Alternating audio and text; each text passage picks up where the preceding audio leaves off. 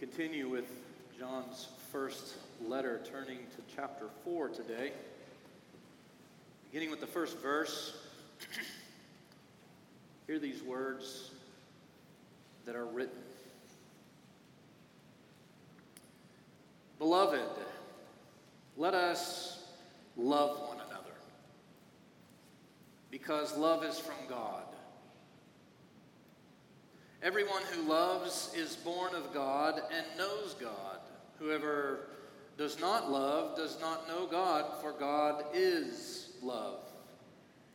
God's love was revealed among us in this way God sent his only Son into the world so we might live through him. In this is love. Not that we loved God, but that God loved us and sent his Son to be the atoning sacrifice for our sins. Beloved, since God loved us so much, we also ought to love one another. No one's ever seen God. If we love one another, God lives in us, and his love is perfected in us. By this we know that we abide in him as he is in us, because he has given us of his Spirit. And we've seen and do testify that the, the Father has sent his Son as Savior of the world, Savior as the Savior of the world. God abides in those who confess that Jesus is the Son of God, and they abide in God. So we have known and believe the love that God has for us. God is love. And those who abide in love abide in God, and God abides in them. The word of the Lord. Join me in a prayer.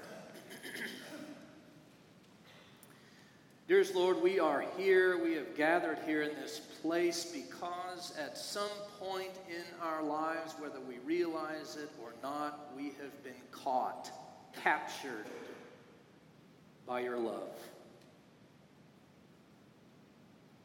Ever since that moment, no matter what age, even before we were able to be conscious of it of, our, of ourselves. Ever since then, we have been learning and growing in this love that you've given us. Our prayer today is keep us on that road. Keep teaching us that we might go out into this world and live lives more fully in your spirit we pray in Jesus' name. Amen. So, for the past couple of weeks, few weeks, we've been reading John's first letter. And in that time, we've been learning just how much John is convinced that in Jesus Christ we have been given a new reality. And in this new reality, John believes that we have a number of assurances. He's been giving us all these assurances.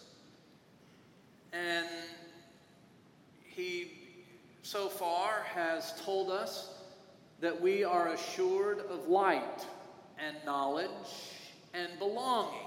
In other words, John believes that because of Christ, we have the ability to walk in the light of God. Because of Christ, we can know God. Because of Christ, we fully belong to God and to one another. John's completely convinced of this stuff. And today, he keeps right on going. He keeps adding more assurances. He starts off what we just read a moment ago with just one word, a word that he's already used before. He uses it twice in our reading today Beloved, he says. That's what he starts off with. Beloved. Now, he doesn't mean it as a salutation or a, he doesn't mean it as a, a term of endearment. You know, he's not trying to sweet talk us. He's not sitting there saying, oh, beloved, you know, like, oh, honey, aren't you cute? That's not what he's doing. He's also not using it as a salutation that you just are supposed to put at the beginning of something. You know, when a pastor stands up or something at the beginning of a wedding and says, dearly beloved, we are gathered here in the phlegm and the flim flam and this and that. That's not, that's not, that's not what John's doing. No, he's using that word as a reminder. He wants to, rem- he does not want us to ever forget that we are loved. Beloved, you who are loved, that one single word captures all of that. You who are loved, and not just loved in such a way that comes at random from somewhere out of nowhere, but specifically loved by God. You who are loved by God. What John is doing, of course, just with the simple use of this first word alone, is adding one more assurance to our list. Assurance number four we are assured of love. Now, the, the topic of love is one that John loves. He, he just, he relishes this word. I think it's his absolute favorite word of all time. I really, I think it's his favorite word. In just our reading alone, it appears 16 times, just in those few verses that we just read. 16 times.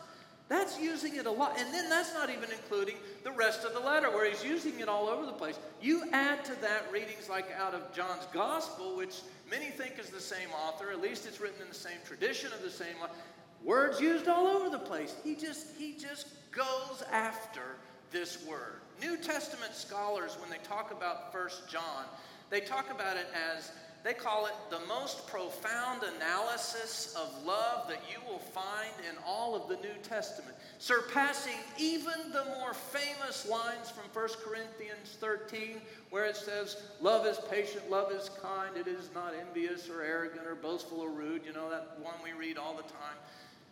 Even more than, so than that, this is the most profound analysis of love in the New Testament.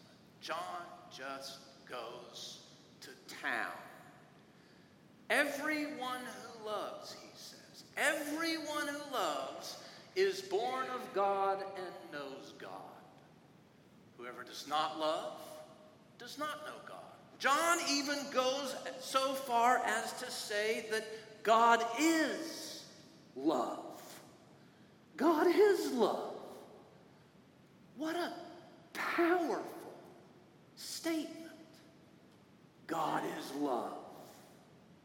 So powerful, in fact, that we need to be careful when we hear it and careful when we use it. So we need to keep a couple of things in mind when we use and think of phrases like God is love, and even the wider section of this whole letter and these verses on love. A couple of things to keep in mind. First thing to keep in mind is that John is not giving us a definition of God. In other words, God does not equal love. Love is not, does not define God for John. In fact, if John were to say it, he'd say, if anything, it's the absolute opposite of that. Love does not define God, God defines love. In fact, I'm sure he would say that we would not know love in the first place if it weren't for God. So, love does not define God, God defines love. As one commentary puts it, when you, when you say God is love, to say that God is love is not an exhaustive statement of God, but is instead a statement about how God manifests himself to us. In other words, love is the manner in which God is made clear to us. Love is the manner in which God is made clear to us. So it's God does not equal love. Love instead is the way in which God is revealed. That's the first thing. Second thing we need to remember think of that phrase in these verses is that John is not talking about some kind of, of euphoric state of being, some kind of fleeting thing. This, this is not a fleeting thing. It's not fleeting. It's not momentary. It's, this is not some kind of kumbaya session that John's shooting for, where we dress up in, you know, psychedelic clothing and, and sit down around a campfire and light candles and play some funky weirdo music while we pass the peace pipe around that's filled with God knows what and enter some state of bliss that we call love. That's not so. Cross that one off your list. That's not what John's talking about here. What John is talking about is the sacrificial kind of love. The kind of love where you willingly give up something of yourself for the sake of someone else. He himself goes on to clarify it by saying, God's love is revealed among us in this way God sent his Son into the world so that we might live through him. In this is love, John says. Not that we love God, but that God loves us. Down the road, later in the letter, he, further, he goes further with that one and says that famous line We love because God first loved us. We learn as kids. We love because comes from John.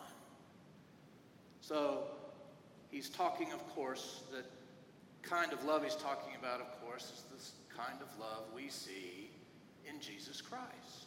In fact, for John, there is no clearer expression of God's love than in the life, death, resurrection of Christ our Lord. As one pastor puts it, in Christ, God sent divine love to be part of our human experience, to be part of our common human experience. God sent divine love. Not to, not to trick us or to make sport of us, not even to judge us or condemn us, but to join us.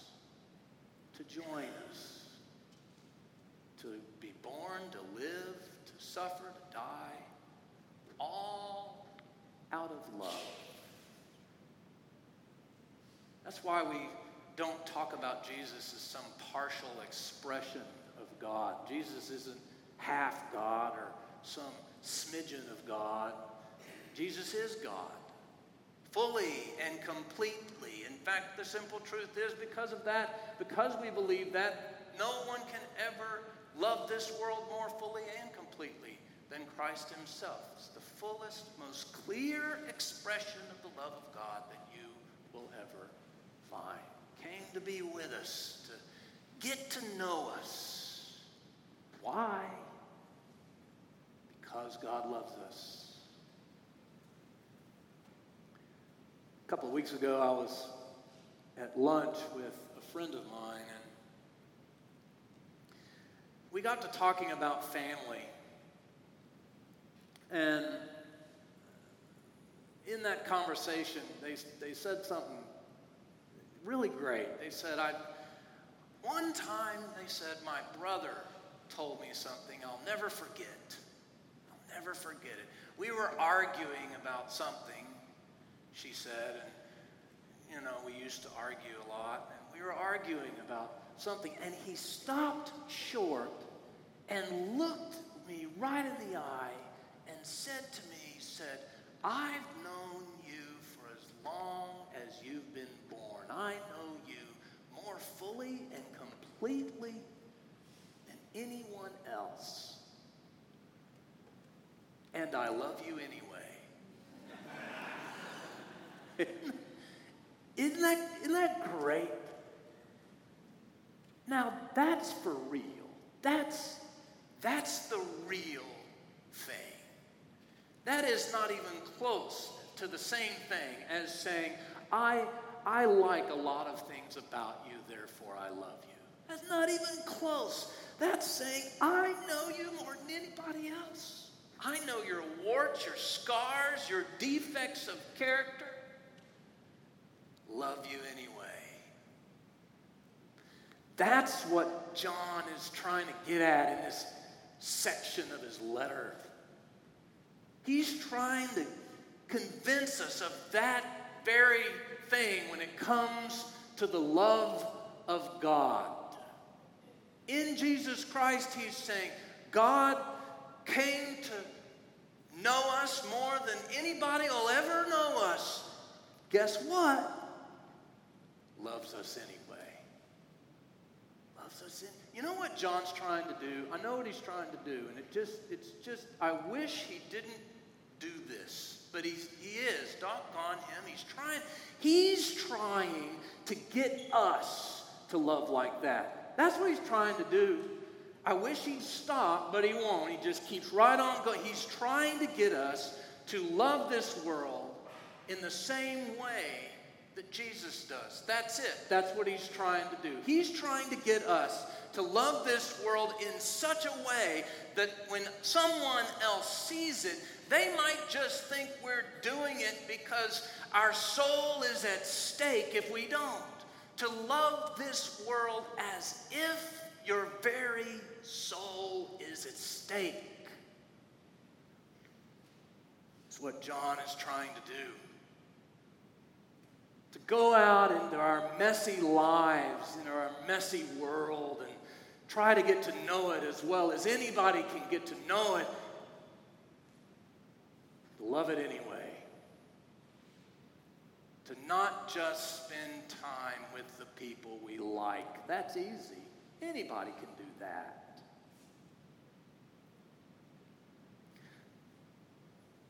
Dietrich Bonhoeffer, I've been reading his book again, Life Together. It's a good book, it's not very long. You want to pick it up, but be ready to be challenged by it. He says in it, at one point, he says, A Christian is not supposed to live in the seclusion of a cloistered life, but is instead supposed to live among foes. And then he goes on, and I just don't like him for going on. He goes on, and he says, Some of us, not me, some of us only want to spend time with friends. Some of us only want to spend time with friends, to sit among the roses and the lilies, as he puts it.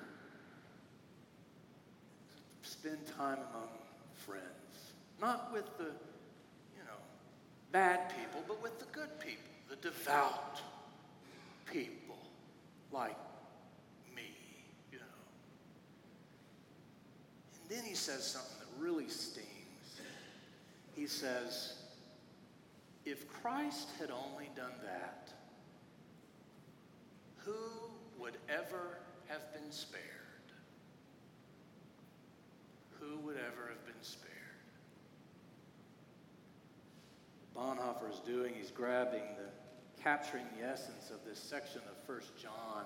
He's challenging us to go out into mess, that mess of a world, to get out in the mess, and to learn to love it.